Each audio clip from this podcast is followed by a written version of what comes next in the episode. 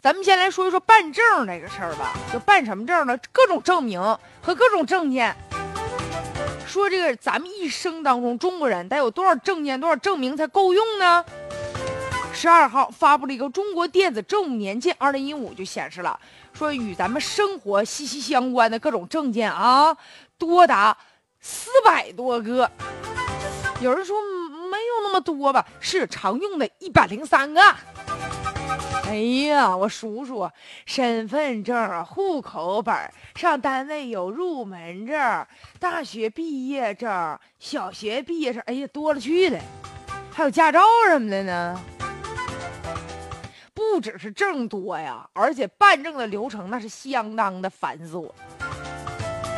你比如说，证件审批涉及的部门也比较多，同样的材料需要重复的提交，审批的时间也比较长。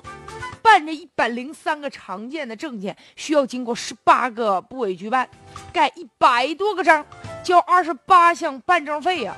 关键办证费心疼啊！户口本就要交三十七次，照片得交五十次。这当中呢，还包括像跨区域啊、跨部门的。你说这个信息为啥就不能共享呢？因为没有共享，所以导致呢，比如说你现在你要办一什么证，你要在外地，你需要回到户籍所在地，而且因为你没有证或者你有证然后呢，你想办一个证明的话，就有各种奇葩的证明，比如出国旅游之前需要证明我妈是我妈，办个准生证需要奔波好几个地方，有的人呢就两地长达三年都没办下来。未来呢，确实也抬升了社会流动的成本了。对于个人来说，一个证啊，经常就要跑来跑去的，浪费时间、浪费钱。对于创业的那些人来说，几个证可能就会让他们成为人才流动的时候犯了难了。所以今后咱能不能区分一下这四百多个证，哪些是必须办的，哪些能不能就不办了呢？就办证的时候，能不能一站式、一个窗口把所有事儿全解决了？